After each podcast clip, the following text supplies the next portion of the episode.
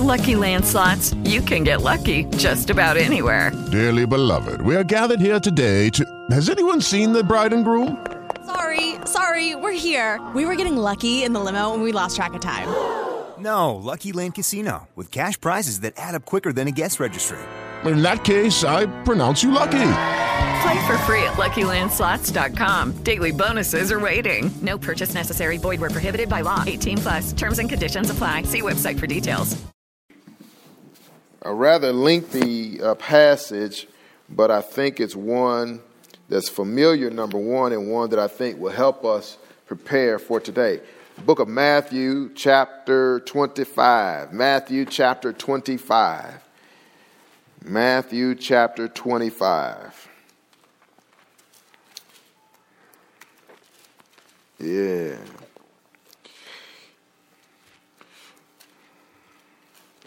And we're going to be looking at verses 14 really through 30. And I'm going to ask different individuals to read different sections. So we're going to start off with verse 14 through verse 18. And once you have it, please say amen. Amen. All right. Matthew chapter 25, starting with verse 14. Matthew 25, starting with verse 14. Mm hmm. Mm hmm. All right. And so anybody can pick up verse 14 and read 14 through 18, and then we'll switch up. Anyone want to pick that up for us?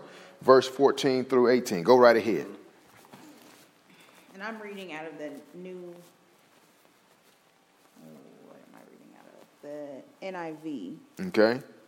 So again, it will be like a man going on a journey who called his servants and entrusted his wealth to them. To one he gave five bags of gold, to another two bags, and another one bag, each according to his ability. Then he went on his journey. The man who had received five bags of gold went at once and put his money to work and gained five bags more. So also, one with two bags of gold gained two more. But the man who had received one bag went off, dug a hole in the ground, and hid his master's money. All right. Somebody else pick up verse 19 and 20. Anyone? 19 and 20. Amen. 19 and 20. Yes, sir. King James Version, verse 19. After a long time, the Lord of those servants cometh and reckoneth with them. And so he that had received five talents came and brought other five talents, saying, Lord, thou deliverest unto me five talents. Behold, I have gained beside them five talents more. Go ahead and read verse 21. His Lord said unto him, Well done, thou good and faithful servant. Thou hast been faithful over a few things. I will make thee ruler over many things. Enter thou into the joy of thy Lord. All right. Somebody pick up verse 22 through tw- and 23. He also that had received two talents came and said, Lord, thou deliverest unto me two talents. Behold, I have gained two other talents beside them. His Lord said to him, unto him, Well done, good and faithful ser- uh, servant. Thou hast been faithful over a few things, and I will make thee ruler over many things. Enter thou into the joy of thy Lord.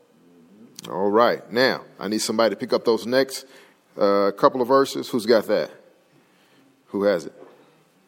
That's fine. Okay. Go ahead.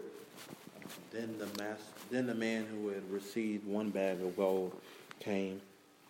Master, he said, I knew that you are a hard man, harvesting where you have not sown, and gathering where you have not scattered seeds. So I was afraid and went out and hid your gold in the ground. See, here is where it belongs to you. His master replied, You wicked, lazy servant. So you knew that I harvest where I have not sown, and gather where I have not scattered seed. Well, then you should you should have put my money on deposit with the bankers, so that when I return, I would have received it back with interest. So take the bag of gold from him, and give it to the one who has ten, ten bags. For whoever has will be given more, and they will have an abundance. Whoever do, does not have, even what they have, will be taken from them, and throw that worthless servant outside into the darkness where there will be weeping and gnashing of teeth. Mm. All right. Thus ends the reading of the Word of God. Again, that's Matthew chapter 25, verses 14 through 30. And that's a very familiar passage and one to which there's only one word in there that speaks to what we're going to talk about today. But I wanted to give us an overview of just a few terms and a few items that are in that scripture that we can lift up and help us with this last of the deadly sins we're going to talk about today. Is that all right? There's a few terms in there I hope some of y'all caught that we're going to talk about today. Uh, but before we get started, let us bow. Uh, we do want to uh, take today's service to the Lord in prayer. Father, we just bless you for today. I thank you for these, your servants who have come out, God, to hear and to search your word. I pray even now that you might prepare us a sanctuary, that the words of my mouth, God, and the, and the scriptures and all that that goes forth today might fall on good ground today. God, I bless your name that we have come to study to show ourselves approved unto God, workmen and work women that needeth not be ashamed, rightly dividing the word of truth. And and so today, God, we pray that you put this sword underneath us as a foundation that we may be able to build our life on, not tomorrow, but starting right now. We bless you now, God, for even those who wish they could be here, those who are listening to us online right now, God, we don't know where they are, we don't know what they're doing, but we know that because they're connected to us, that they're going to be blessed by what you're about to do in this place. So therefore, we have a yet praise for what you're going to do in touching someone who needs to be touched today, healing a body that needs to be healed today, peace in the mind that needs to be granted today, God. We bless you in advance. In Jesus' name we pray. Somebody say amen. Amen, amen, amen. And so I wanted y'all to do me at least one favor before y'all get too comfortable. Stand up, find at least three people, and give them a great big hug and tell them, I'm hugging you because I love you. All right? Amen. Do that. I'm hugging you because I love you. Yeah. Come on, come on, come on, come on, come on. I'm hugging you because I love you. Yes. All right. All right. Some folks don't get hugs all day long. All right. All right. Let me come over here. I'm gonna come over here. Here's my partner. I'm hugging you because I love you. Yes, yes, yes. Hugging you because I, I love you. Yeah, I love everybody. And to those who are listening online right now, we love you too. Uh, wish you could be here with us. Praise God, but we understand. That's why we do what we do virtually we do what we do online because we do realize that there are people who are sitting in cubicles right now listening to us, people in their cars, some folk on their way. And so we want y'all to know we love you too. Even though you can't be here with us physically, we know you are here with us spiritually. Last time I checked, God was omnipresent.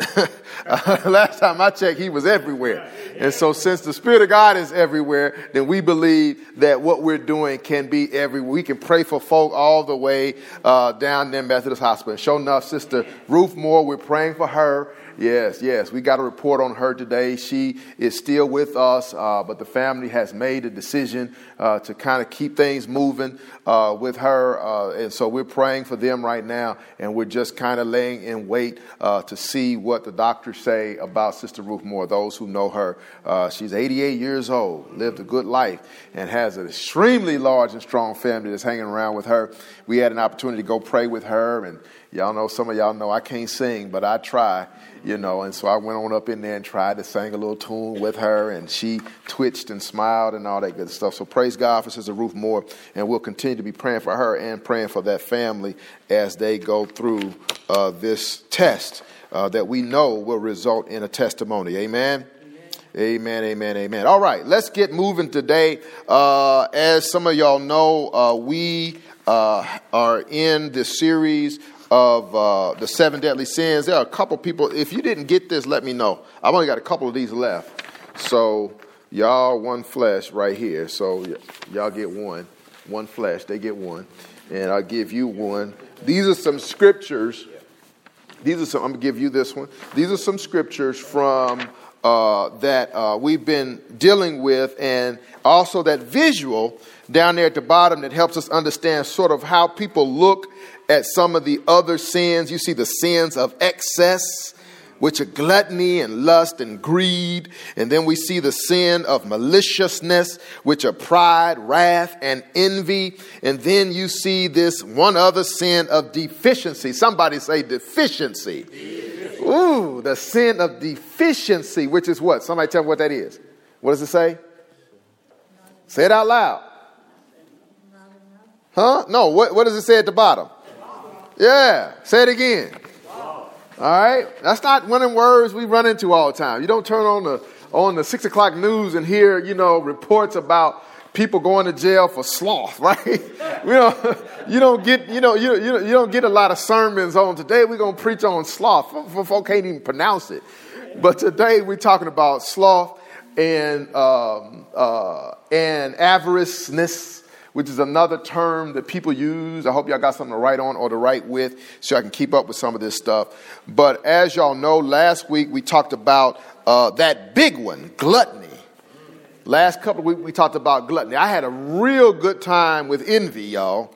Uh, we talked about envy. I think we talked about it for a couple of weeks. Uh, envy and, and talking about the difference between envy and jealousy and how envy is that silent sin that nobody wants to talk, talk about. People don't tell you, well, I, you know, I got an envy problem. You know, nobody tell you that. All right. They don't tell you that unless two people are in agreement about the object of the envy. If we agree about the object of the envy, we'll talk about our envy problem all day long. But most often, envy is that one that we you see is really little down there. It's really little. We don't talk about envy a lot.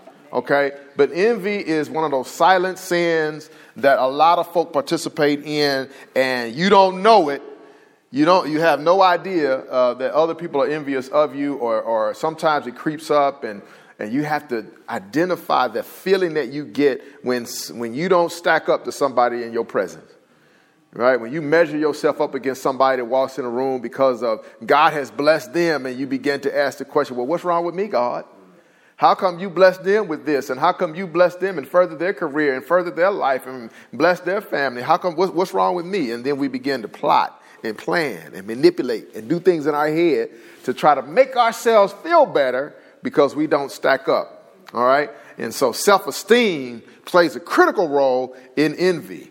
If you, if you don't know who you are in Christ, then it's very easy to have somebody else make you feel bad because of your current state. And then, of course, we talked about gluttony, and gluttony is that popular sin.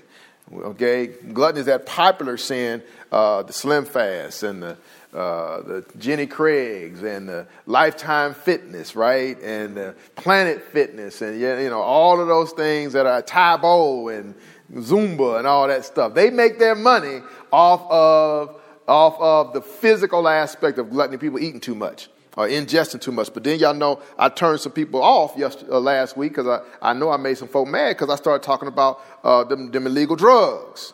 I start talking about alcohol, right? The Bible talks a lot about drinking alcohol and becoming drunk. And it talks a lot about the sin uh, that can happen if you find yourself in that space, right? We talked about some scriptures on last week about that. So gluttony is not just about food. There are some folk who are, who are listening to me right now who you know you need to put the cigarettes down and you need to put the marijuana down and you need to put, y'all get what I'm saying? Okay? Because bottom line is, is when you become wrapped in a cycle of gluttony, you are masking a bigger problem. We talked about that gluttony is not gluttony for gluttony's sake. Gluttony is an indication that you got a situation someplace that you ain't dealing with. You sad and you eat. You angry and you eat. You disappointment and you drink, right? You frustrated and you go get some uh, Budweiser. Okay? So what we got to do is we have to go back and touch the truth of that thing and say, where do I have some issues in my life that I don't I don't have a strategy to deal with, so that I don't run to that gluttonous, gluttonous escape because I've been disappointed at work, Amen. right? Or somebody done made me mad. You know, my wife done made me mad, so I'm gonna go to the bar. Ah, uh, that's not a good out. what happens when you get drunk?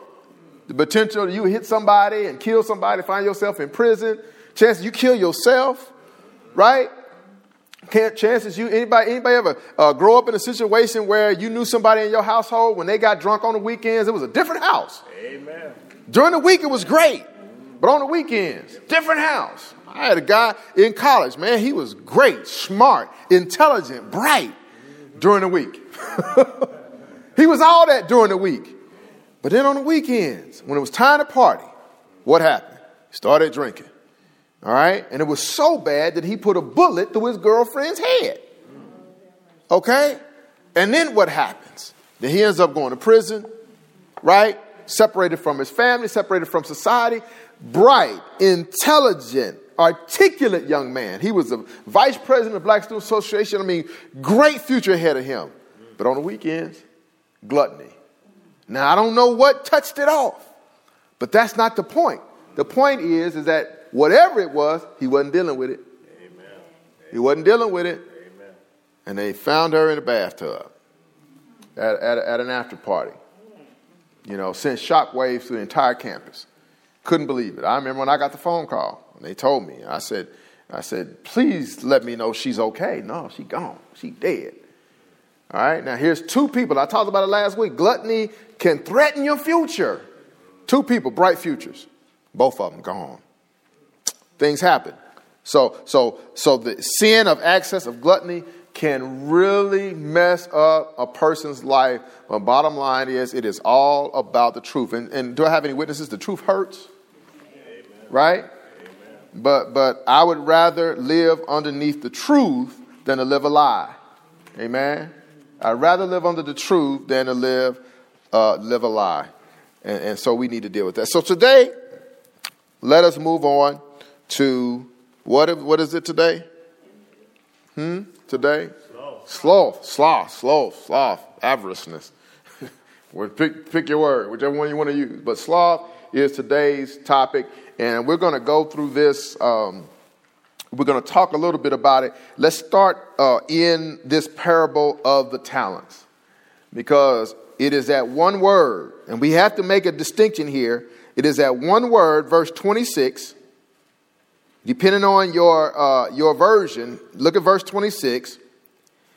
Somebody read from the King James what it says in verse 26. Just, just read till I tell you to stop. Verse 26. Somebody read it from King James, verse 26. 26. Uh huh. What does it say? His Lord answered and said unto him, Thou wicked and slothful servant. Stop. He said, Thou wicked and what? Slothful. slothful. Now, depends on the version that you have. Some of y'all are looking at the word lazy. All right? But when we break down the word slothful, we'll find that there is a difference between lazy and sloth. Do y'all hear what I'm saying? Now, y'all are saying, all right, Pastor G, well, explain it to me. Are y'all ready? The Greek word translated from sloth is a word called Acedia. Acedia. Acedia. A K E D I A. A K, what did I say? A K E D I A. All right? And this is the Greek derivation of that word. The A stands for without or absence, the absence of a Okay, y'all heard the word atypical, without typical. All right, the absence of something typical. All right, the A stands for uh, the absence of. Kados stands for care, without care. The absence of care. You know anybody don't care? yeah. You ever ask a young person a question? and They go, oh. And that gives you a sense of, don't you care? Oh. All right? Some, some of you young folk go through them little, what do you call them, those little, uh, they go through those uh, cycles or seasons or whatever, there's a word for it. Uh, when a child goes through something, you can't wait till they get out of it. What does it, what do you call it? No, yeah, it's, they call it terrible too, but the, the, the kids go through these different stages, right? And you just can't wait till they get out of some of them, you know? Yeah, yeah, they got these little stages like terrible twos, one, whatever. And, and, kids, I don't know, somehow they get into them early teen stages and they got to, I don't know, I don't know, I don't know, I don't know. Everything they say uh and like and like. You just can't wait till they get out of it, right? And care that to us that translates into don't you care? When I ask you a question, don't you care that you don't know the answer, or don't you care? Do we know anybody that doesn't care? Right? And so slothfulness, the very derivation of the word, is the absence of care. In other words, it's a meaning, in other words, it's, it's, it's a meaning that, that somebody is indifferent, or watch this, this is the best word, negligent. Negligent. Meaning that, meaning that, that, that in one sense, they have something that is good and they neglect it. They have something that is beneficial, but they dropped it. And they seem like they just didn't care. Right? And so you, you're careful when you put the hand and when you put valuable things in the hands of people who are slothful. Because if they're slothful, the chances are they're gonna drop it. Because they don't care. They're negligent. Does that make sense? Okay? So slothfulness is not just lazy. It's not just inactivity. It's not just chilling and hanging out. Slothfulness is, just, is not just somebody who's standing still. Slothfulness is negligence. It's it's in this scripture. A man says, I gave, the, the traveler says, I gave you something of value and you dropped it. Or leave worse in this case, he buried it. Did he not? He didn't just drop it, he intentionally buried it. Did he not? Okay, so the first thing I want us to understand is that slothfulness is a negligence. Now, here's, here's the deeper sense of slothfulness is that slothfulness is a slothfulness is not just a matter of being negligent, but it's also taking another step negligent with your spirit. Okay, negligent with how you handle or where you put or where you place your spiritual, you know, self. Does that make sense? And y'all do know we, we're not just physical body, but we also have a spirit, right? All right. Now, oh Jesus, if I if I um um um um geez, uh, I don't have an example, but just imagine. I, I, I saw this the other day. Uh, just imagine uh, if I had a string I'm looking for like maybe a string or something like that or a rope or something. But if you had a string and, and I was holding on to the end of that string right here, and that string went on around there and it went around the room and went around the back and then that string went out the front door. You see, that's a long string, isn't it? Right? And the string went down the street and the string just kept going, didn't it? Just, just keep. Can you imagine that in your mind's eye? Right? And, and, and the, the, the, the part of the string I'm holding, it, you know, maybe this much. I've got some black tape on it. This much. Can you see that? The black tape on the string that goes down and around and around and around and around and around and out, right? Just imagine if that string is your life. And the black tape is your life here on earth. Do y'all see that? It's this much of your eternal life. Y'all see that? Some people are negligent with this and they mess up all of that. You see that? They mismanage this because you don't understand. This is the only physical part you got. The rest of it is spiritual. yeah, you see that? But you got people who will mess up with they they'll mess up physically. And by and by mismanaging or being slothful with this bit right here, they will jeopardize all of the eternal life. Do y'all hear what I'm saying? Slothfulness can mess you up for somebody say eternity. eternity. Do y'all get that? And so one must be careful how they manage this little bit right here. What are you doing? Where are you putting yourself?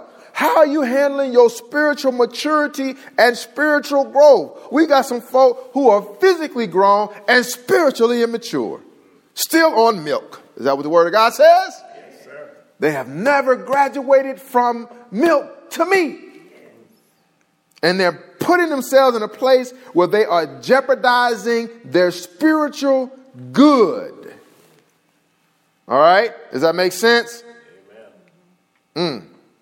And so some people say that, that slothfulness, uh, uh, slothfulness is, is, is, a, is a feeling of, I don't care. I just don't care. Does that, does that make sense? Some people have, have ever heard that. Some even as a kind of falling out of love with God and the things of God. And I'm going to talk a little bit more about that in a minute. Do y'all hear what I'm saying? But on account of sloth, the idea, the idea of living right and the gift of a transformed humanity doesn't inspire joy. It inspires, I don't feel like doing all that. Okay. The idea of spiritual maturity and getting better and growing spiritually and having uh, patience, love, kindness, joy. Did y'all hear what I'm saying? They was talking about the peace that surpasses all understanding. When we start talking about those things, you got people who are like, you know, that sounds good, but it just sounds like it's just a little too much. I got to go to church every Sunday. I got to go to Bible study. I got to read my Bible every night. I got to not go to the club. You mean I can't gossip? You, you know, you mean that you mean I got to start listening to hymns and and that churchy music? And so to them, living a transcendent life that is that is spiritually beneficial, I don't know how I feel about that. That's a little bit too much for me. Do y'all hear me? I don't know if I feel like getting involved in this church thing because it sounds like it's going to take me a little too far away from what I'm used to doing or what I'm comfortable doing. I think I like my life just the way it is.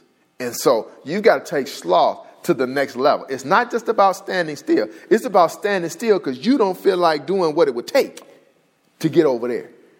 Too many steps. Too, too, too much to understand, too much to learn. And I'm about to bring this, I'm about to bring all of this, all of this home. Because there are some people who look at what it takes to live a transformed life, and they are literally disgusted by what us who go to church do. They're disgusted by it. Does that make sense? I mean, they avoid what we do like the plague. I ain't going to church. I ain't going to drive down that. I ain't going to look that way. Matter of fact, I'm going, there are some people who, who make themselves persecutors of Christians, not because they have a reason or a right to persecute Christians, but in their minds, they are making up for what they see as an evil in our society. Why are you putting people through all that? Why are you making people do all of that? That's too, it ta- is too much work. And because I don't want to do it, I could be convicted of being slothful. Is that making sense to somebody? All right. Now, by sloth, many experience sorrow, not joy or zeal in following God and receiving a transformed human life. Rather, they are distressed at the prospect of what might have to occur should they embrace the faith more deeply. So they're sitting there and they're, they're sitting on the couch and they're looking, they're, they're gazing at what they want their life to be. And the problem is, is that it looks like I would rather stay on this couch than to do what it takes to get up, get myself together, and move forward in my life. Do y'all hear what I'm saying? That's messy, isn't it? But there's a lot of people that do this, and I'm, like I said, I'm going to take this thing to another level because here's something that I want us to I want us to get. There are many people who again think that that slothfulness is lazy, people being still. But watch this. Slothful, it is an aversion or an avoidance of work that could bless or benefit you spiritually. Watch what some people do. There are people who are workaholics who are slothful. Y'all sitting there how does that pass? I don't get that. In other words, God has assigned a man to work or to be a father or to take care of his household, right? But rather than go home and be a father, there are some men who rather be a provider than a father. Because providing is easier than being a father. So rather than be a father, they'll be busy at work to avoid doing the work at home. Does that make sense? that's taken to another level, isn't it? Because slothfulness isn't lazy, just being still, not doing nothing. There's, it's an avoidance. I got to get this. It's an avoidance of doing what it takes to benefit oneself spiritually. That's when you're looking at something and you see, man, God wants to bless me, but I'm going to avoid that and go find something else to do. Because in doing this, it keeps me from doing what I really need to be doing what I really should be doing, what God really wants me to do. All right? God called me to preach. All right? But what I'll do is is I'll be a good deacon. Right? To avoid that cuz I don't feel like going through all that. I'm scared. Right? I want to stand up in front of people. I don't know how to speak. I don't know how to do all that. Okay? I don't, I don't want to do that. So you've got people who are finding all kinds of other things to do to avoid doing what God has called them to do. Do I have any witnesses here? Y'all know what I'm saying? And we don't talk about being slothful. You want to talk about slothful when you identify that somebody God has called them to do something, and rather than do it because it's too much work, they go find they'll do everything else. They'll vacuum the church, they'll clean the pulpit, but they won't stand at it, right? They'll find all kind of other stuff to do than to do what God has called them to do because now that's slothfulness. It's not laziness.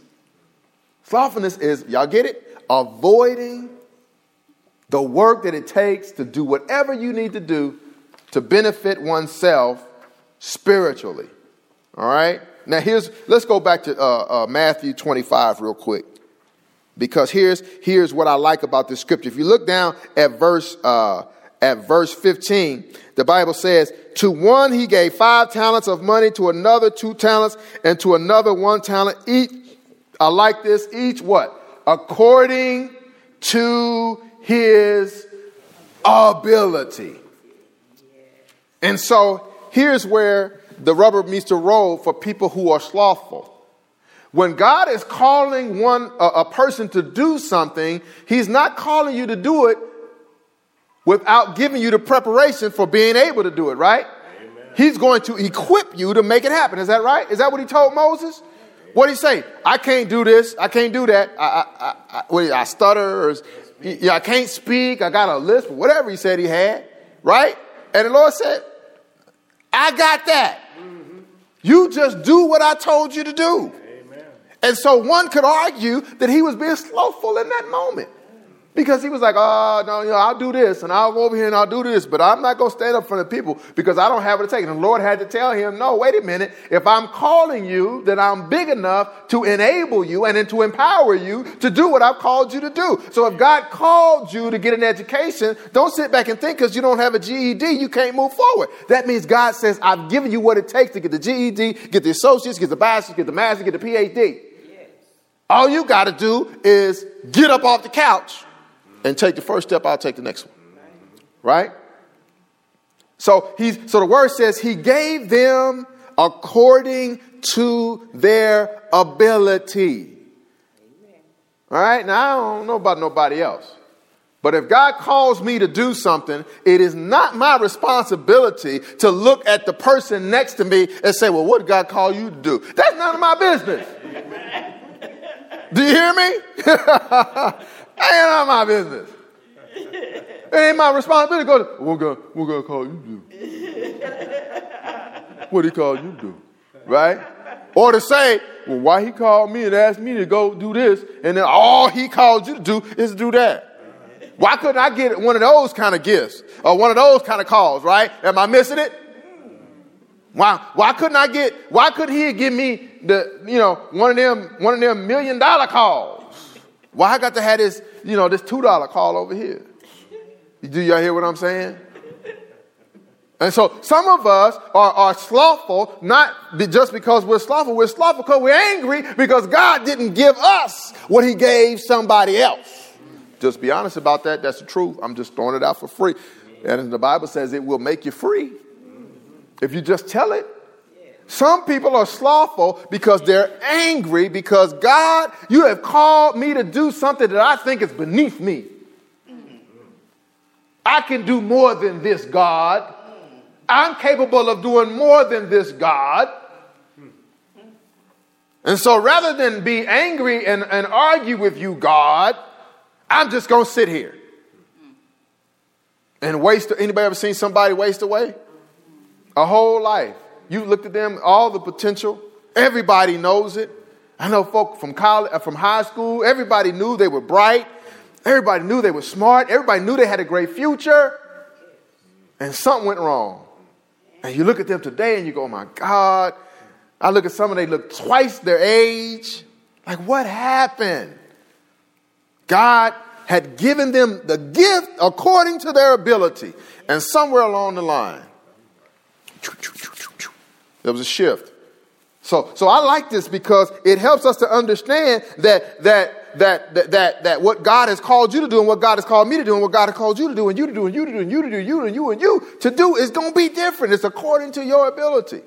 And it's not my responsibility to, to, to measure or to, to, to judge or to, right, evaluate.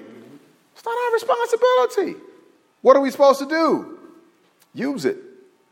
Do it. Move it. Start it. Stop it. Build it. Tear it down. Rebuild it. We're supposed to do with the giftings that God has given all of us on the level that God has given it to us, right?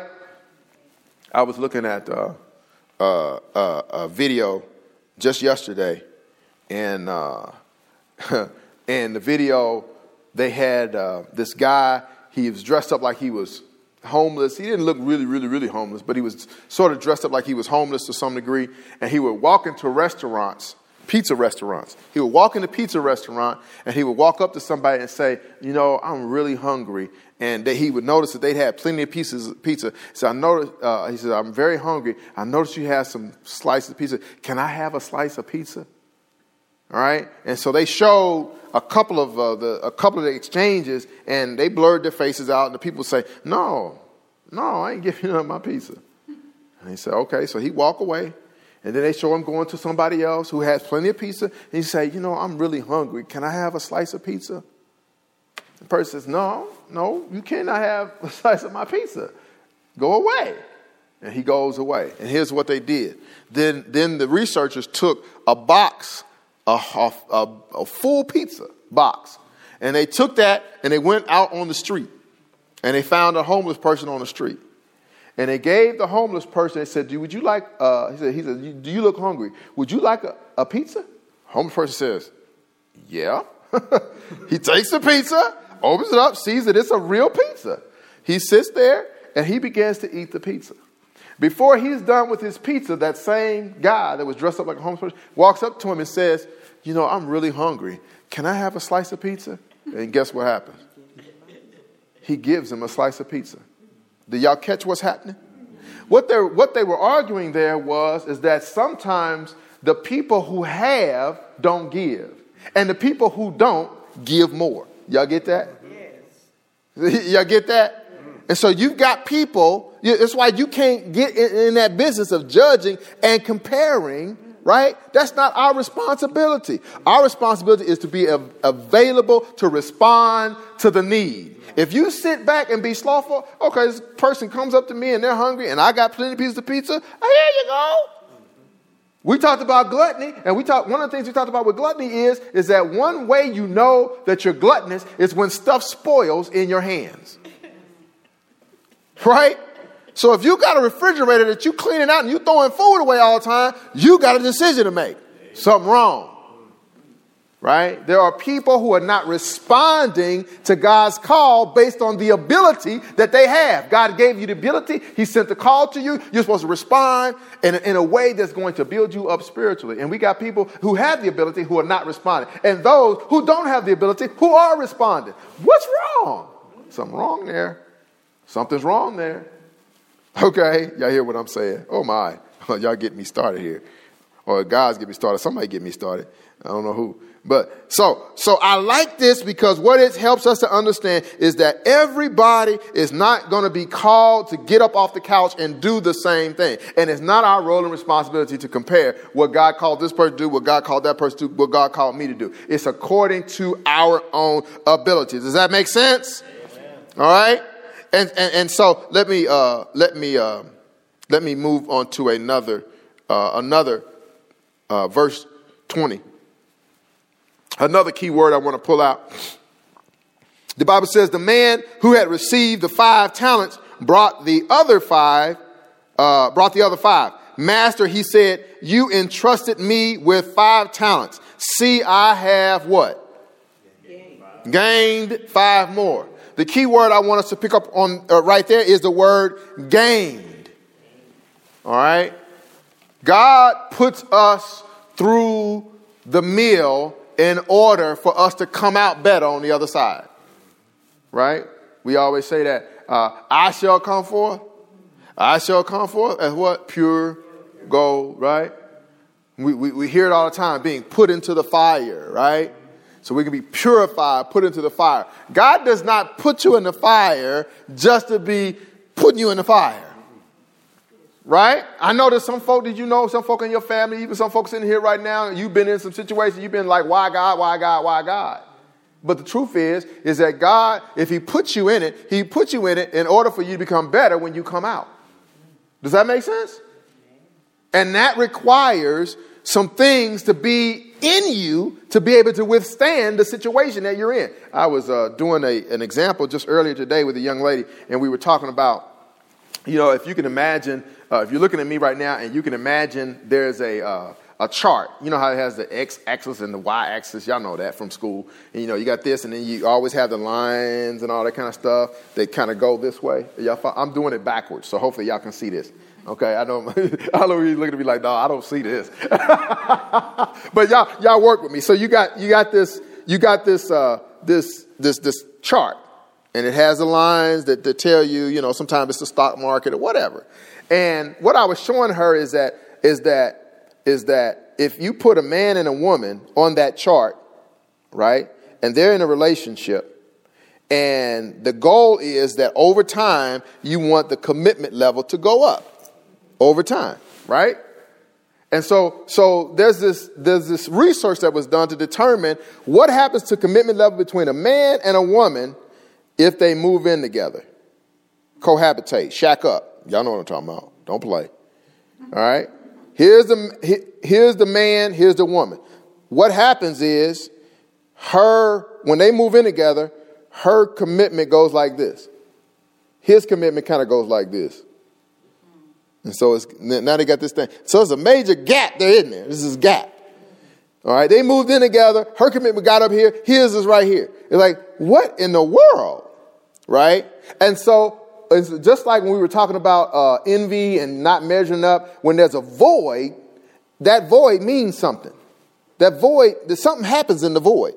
And what I want you to what, what, what I want you to get is is that when they move in together and it goes like this, right? Now they're living with a void. His commitment level is way down here, hers is way up here, and there's this big gap. What happens? That's where frustration is. That's where misunderstandings are. That's where, and then it gets more and more complicated if they have a child out of wedlock, right? And it's more complicated if there's other children in, in the mix. Now they're living together, but there's other children in the mix, and it's out of the wedlock. And then now she's trying to go to school, and he's trying, he just lost his job. And so, because of that gap, frustration all up in there. Do y'all follow what I'm saying? And all of that anger and misunderstanding and frustration and all that, it creates more problems than, than it solves. And then what happens is, is that then he proposes, and when she says yes, then his commitment level actually goes up to meet hers. The problem is, is that all of this stuff way back here, when the commitment level was off, is still there. It's still got to be dealt with. We still got to deal with all of this madness, right? Does that make sense? And so we've got too many people that are creating, when they're not doing what God has called them to do, there's this void. And in that void is frustration. because God has called you to do something and you haven't committed yourself to doing it. And so while you're still living, you're not going to die. The Bible didn't say you. The Bible didn't say when, when they ate the fruit they would die. It said they would surely die. You're still going to live, but you're going to live frustrated. You're going to live angry because you're sitting here not doing what God has called you to do, not exercising your gifts, not exercising your talents, not exercising your ability, not using your resources properly, not using the relationships God has placed in your life properly, not praying, not fasting, not doing the Bible piece, not reading your word, not fellowshipping with the saints. If you're not doing what God has called you to do with the resources that God has given you, you'll be sitting on the couch watching everybody pass you by in the gap, frustrated and trying to figure out how come I'm not getting anywhere. Because here's bottom line this word says that the man took his talents and gained. God wants you to gain. He doesn't want you to go backwards. He doesn't put you in it, all right, to go down. He puts you in it to go up. He puts you in it to be a blessing and to be blessed and to move forward, not to move backwards. He gave Jonah a challenge, right? Says go to Nineveh. Nineveh was a challenge for him, was it not? But the challenge wasn't for Jonah to go down. Jonah decided to go down. God says, I'm doing something in your life, and I want you to use this experience to build on so you can go up higher to gain, to grow, right? And so, where, yes, yes, yes, you could argue that Jonah's life ended up better after he after God spoke to him a second time, the Bible says. The Lord came to him a second time. And yeah, you could argue that what Jonah had been through helped him to really be zealous the second time. We could argue that. I ain't mad at you if you argue that. But you've got to admit the fact that Jonah went down in down uh, to Joppa. He went down and paid the fare. He went down into the ship and went down into the hull and eventually ended up down in the water. The Bible says where the, where the bars of Hades was over him. And some people said that, that he had seaweed wrapped around his neck. All of that was not God. That was Jonah. Jonah did that. So don't blame on God what you should blame on yourself. Right? When God gave him the instructions, he gave Jonah the instructions because he knew that Jonah was the man for the job. Said he was qualified. He was ready. He was prepared, Job. I'm not going to, you know, have you considered my servant Job? Have you considered my servant Lane? What will you do if God said that to you and you're not ready to go? Wait a minute, Lord. Now that, that you know, I'm quite fine where I am. What are you going to do? Are you going to think about this scripture and say, well, you know, when the Lord calls me into something that's challenging, nine times out of ten, He's going to do that. Excuse me, ten times out of ten, the Lord is going to do that because He wants me to gain something.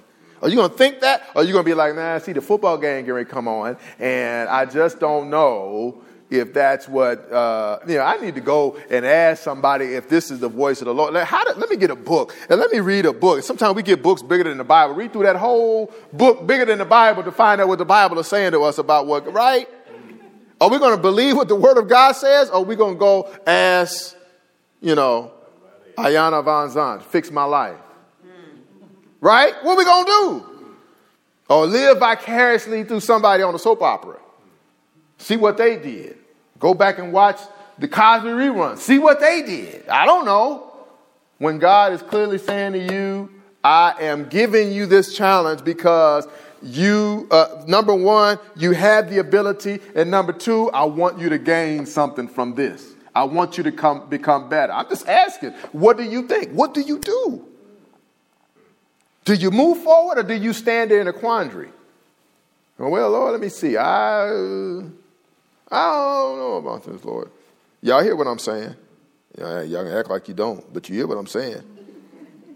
And because here, because, because the truth is, all of us are like the, the man, the third man, the third man. All of us are like the third man that was given the lowest, the, uh, the lowest number of tens, the one talent. Verse 25 says what? Verse 25, read the first few words. What does it say? All of us are like this. What does it say? Verse 25, first few words. Anybody? Verse 25. Boom, that's all I'm just saying. It says, I was afraid. Anybody ever been afraid to move forward? Especially when you can't see the ground? You turn the lights off and try to walk through the house? You don't walk through the house the same way when the lights are off. Because you're afraid you're going to step on something or you're going to stub your toe or you're going to run into something. So you step what we call lightly. Right? Why? Because you're afraid that something unexpected might happen. I'm just saying. I know y'all hear what I'm, I know y'all with me. Because we see this stuff all the time. We see people who God is calling and He has equipped and He has given them the ability and He's given them the resources to do something and they're not doing it. Why? Just be honest because you're scared. You're afraid. Okay? Now, this word says he was afraid because of what he knew. But what we really understand is, is he wasn't afraid of what he knew. He was really afraid of what he did not know. And that's where most of us are in slothfulness. We're not moving forward, not because of what we know. We're not moving forward because of what we don't know. We don't know what's around the corner. We don't know what's next. We don't know if the pink slip is going to come, right? We don't know if our health is going to hold up. We don't know if somebody else in our family is going to go down and we got to step up. We don't know. We have no idea. And it's because of what we don't know that can paralyze some folk. It can stop folks in their tracks, not because of what I know, but because of what I don't know in my own life. But the problem that we have with slothfulness and with not moving forward and being afraid to do the extra work that it takes to, to grow spiritually, the problem with that is, is that God is the one who does know. Right? And when life breaks down, it is not our responsibility to sit there broke looking at each other saying, Can you fix me? Can you fix me? Can you fix me? Right? What do we do? I always, I got a Hoover. I got a Hoover vacuum. Everybody, you know, the Hoover vacuum? Y'all with me? Y'all visualize? I know, I'm using a lot of examples today. But, you know, you got a Hoover ba- vacuum, and if the Hoover vacuum breaks down and it's deeper than the belt, you know, the belt's easy. You see that, the thing comes off, it's on the floor. You see that. But sometimes a Hoover a Hoover vacuum can break and you can like not know what's wrong with it. You're like, okay, I don't know what's going on. Like mine is making noises now, and I don't really know what's wrong with it. Now, now, now I've got two choices. All right? I can take that Hoover vacuum and I can set it in the closet, go get another Hoover vacuum, and start all over. And some of us, that's what we do. When life breaks down, we put that situation or that person in a room, shut the door, lock it, and we say, we'll never deal with that again. Oh, I know I'm telling the truth. Right? You've got some people you don't want to see again because you have locked them away because they broke down. Y'all hear what I'm saying? Then you've got some people, watch this, who, uh, uh, that when life breaks down, what they do is they take a screwdriver and they open things up and then, and then and they try to fix it, and then they put it back together. They always got that one screw left over. And they don't quite get life back together. In other words, they break, they break the situation because they tried to do what? Fix it themselves. Right? They tried to fix it themselves. And then you've got people who do the right thing. They take the broken Hoover vacuum to the Hoover place to the people who know what to do with the vacuum. The people who have the manuals, the people who know how to open it up, they got the parts, they can replace the stuff that needs to be fixed. They put it back together and they give it back to you, and it's almost like new, right? We've got those kind of people, or, or at least people who are willing to open up the manuals and say, you know what? This is what's wrong with it, so that they can at least articulate for themselves what's really going on in their lives. A lot of people are not moving forward simply because they are not going to the right person to help them out when life breaks. You don't go to the people around you.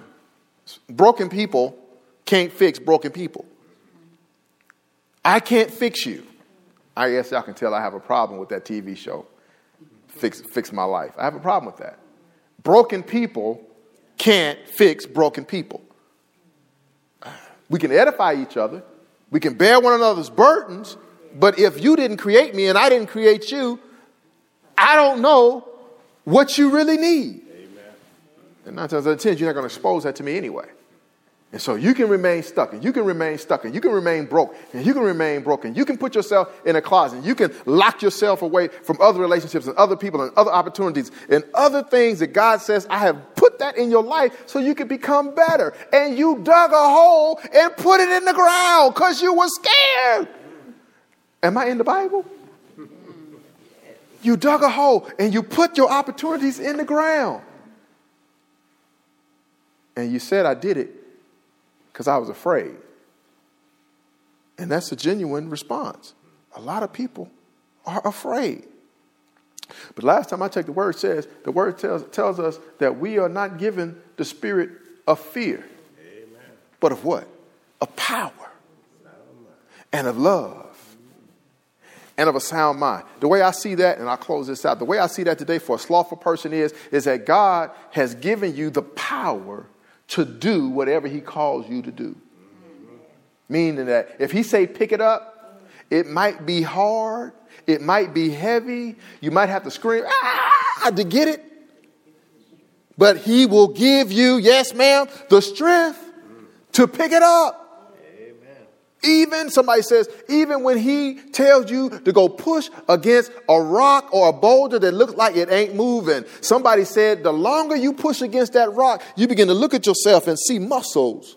You're getting stronger, even when the rock ain't moving. All right? But he also gives you not just power, he said he gives you love. He says you can't just have power just for the sake of having power. He said you got to put that power under control love, Amen. right? Because you give some people. Somebody somebody said that that that uh, that uh, that um, what is it? How they how does it go? Um, shoot, I can't remember. But the point is, is that when you give some people too much power, oh uh, yeah, they say um, absolute power corrupts absolutely. Absolute power corrupts absolutely. Now that's messed up when the Lord says you do not have the spirit of fear, but you have power. Whoa, because absolute power corrupts absolutely. We got to do something with that power. We'll put it under love. Okay, love your neighbor as yourself. Okay, I get it. Right? Now I get it. I got power, but I can't use power to hurt people. I got to use my power to love people. I get it now. And then the last thing he says is, is that he says he gives you the power and a love and he gives you a sound mind. He says, I'm not going to put you in something that at the end of the day won't make sense. Trust me, after God tests you, he will give you a testimony that other people will go, mm, I get that. Oh my. Right? How does it edify the body? It edifies the body because it makes sense. Amen. When you put when you put the God element in it, it makes sense. You try to rationalize it out. No, it don't make sense to you. You mean God? I mean what? You're going to put me through all of that? You're going to take me through all of this? And then on the other, on the other hand, I'm supposed to be happy about that? Yep. That don't make sense until you put God in it, and then it starts making all the sense in the world. So we're trying to get the slothful person to understand that if God puts something in front of you and he wants you to benefit from it, he wants you to grow from it, he wants you to mature from it and to progress from it and to become better from it and to have a testimony from it. If he has put you there, you cannot look at what God has put, put, put in front of you as, that's just too much work, Pat. Uh, that's just too much work, God. I'm sorry, that's just too much. I, I don't have time for that. I, I have to give up too much. I have to unfriend people. You know, I had to let some people go. I got to stop cussing and fussing. I got to stop. You know, I got to I got to go back and, and do some things that, that, that I had given up on 20 years ago. You mean to tell me I got to go back and do that? Oh, God, that's just too much. No, no, no, wait a minute. If God calls you to it, He's big enough to get you through it. Yes, He is. Yes, He is. So, slothful. I want us to get that, and I think I'm done. I just want us to understand slothful is not lazy, slothful is an avoidance of the work and the responsibility to do what God has called you to do that will benefit you spiritually. So start thinking about it. What has God called me to do? How do I look at what God has called me to do? Do I look at it and, and are there things in my life that I look at and I say, man, I could read my Bible, but I just, I just, I just, I'm just tired. I just don't feel like it. Well, God says you're being slothful because doing that can benefit you spiritually. Lord, I, I just, I know I need to go to church, but I, I just, I, I, I got to get, I got to get dressed, got to get in the shower. It's just too much, just too much, Lord. And he says, whoa, whoa, whoa. You know, oh, hold on a second. Hold on a second. Um, one, one other thing. I'm sorry. What time is it? What time is it? Oh Lord, I'm over time. But I'm gonna hit this one other thing here. I'm gonna hit one other thing, and I'm gonna leave y'all alone. Uh, uh, and that is the one thing that I want us to get, and, and I'm done, is that is that it's it's easy for people to get confused with sloth, and the reason why is because we are living in a microwave society, right? We're living in a fast pace, everything has to be done like this, right? And so, in, in this society that we live in, we have to be careful how we look at fast as good and slow as bad, right? I mean, I do, and when I'm in my car, I don't want to be in the slow lane.